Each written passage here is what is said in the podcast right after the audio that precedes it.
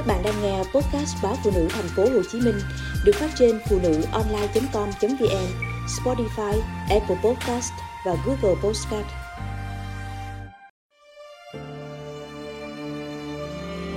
Ràng buộc nhau bằng tự do. Đêm, trăng tròn vành vành, hắt thứ ánh sáng hiền diệu xuống cửa sổ. Em chẳng còn nhớ đã bao lâu rồi mình mới lại được thảnh thơi ngồi ngắm thành phố ngủ an lành, dưới bóng trăng tròn đầy như thế này. Hai con trai của chúng ta cũng đã ôm nhau say giấc. Chỉ có em và anh là xa cách muôn trùng. Anh mới về quê có hai ngày, mà em ngỡ như đã hai năm ngút ngàn, dù ngày nào cũng chuyện trò qua điện thoại. Người ta nói, có hiểu mới thương em chẳng biết đúng không nữa. Chỉ thấy mình may mắn và phúc phần khi cùng anh bước qua chặng đường ba năm trong hôn nhân mà tình vẫn nồng, yêu thương và sẻ chia vẫn sâu đậm. Em thấy an, vì qua bao buồn vui của cuộc đời, mình lại càng hiểu và thương nhau hơn. An, vì từ lâu lắm rồi, mình chẳng còn to tiếng với nhau chẳng còn giận hờn cãi vã như đôi lần hồi mới cưới. Thương anh ngày tất bật với công việc. Tối đến còn phải phụ em chăm con và làm việc nhà. Có những lần con sốt, anh luôn dành phần ôm con cho em chợp mắt, để sáng ngày mai, vẻ mặt anh phờ phạt vì mất ngủ mà miệng vẫn mỉm cười. Thương anh đã bỏ hết những cuộc hẹn bên ngoài để ở nhà cùng em chơi với hai đứa nhỏ thương vì anh không ngại định kiến và dị nghị một mực bắt em ôm con để anh dành phần rửa chén lau nhà bạn bè hỏi em làm gì mà anh tự nhiên thay đổi 360 độ thế? Ngày xưa, còn nhớ trong ngày cưới, anh đã bỏ em cùng với họ hàng hai bên nội ngoại để đi ăn uống và hát hò với bạn bè. Có những đêm, anh đi đến 2-3 giờ sáng mới về nhà, trong bộ dạng chến choáng hơi men. Hồi đó em cũng buồn lắm, cũng từng hối hận vì đã lấy anh làm chồng. Cũng từng viết đơn và hai đứa cùng ký trong một đêm anh say vật vả. Nhưng bây giờ anh khác hẳn. Nhắc lại chuyện ngày xưa để biết ơn anh của hiện tại. Biết ơn vì anh đã thay đổi rất nhiều. Vì em, vì con, và vì mái ấm nhỏ của chúng ta. Em cũng không nhớ mình đã làm gì nữa. Chỉ biết rằng, thay vì muốn thay đổi anh, muốn làm anh theo ý mình, thì em tự thay đổi chính bản thân mình.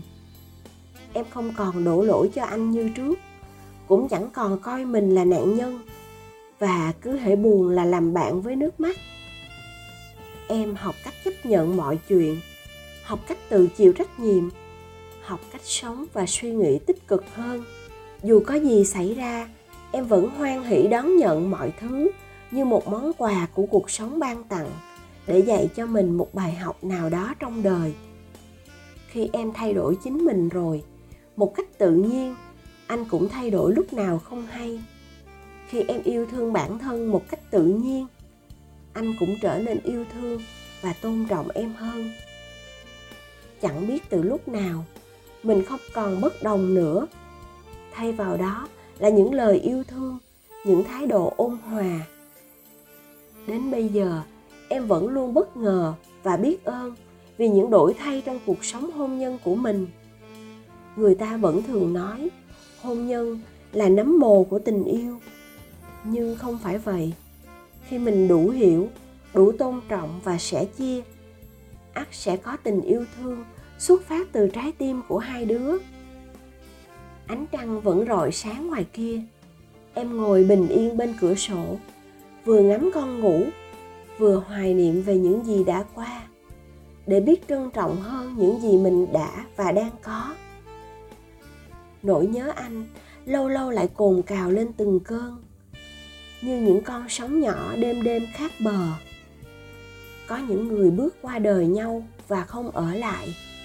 Có những người đến rồi đi, để lại những vết thương lòng sâu hắm. Nhưng cũng có người đã đến, mang theo cả bảo dông và bình yên, để ta biết yêu thương và trân trọng cuộc đời.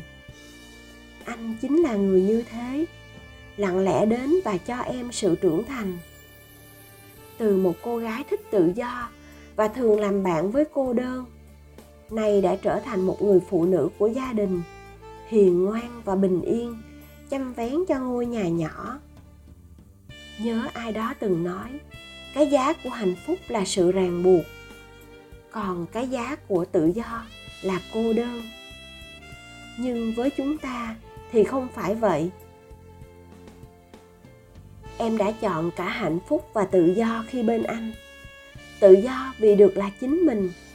Chẳng còn phải đeo mặt nạ để làm vừa lòng ai đó. Tự do vì được yêu thương theo cách của riêng mình.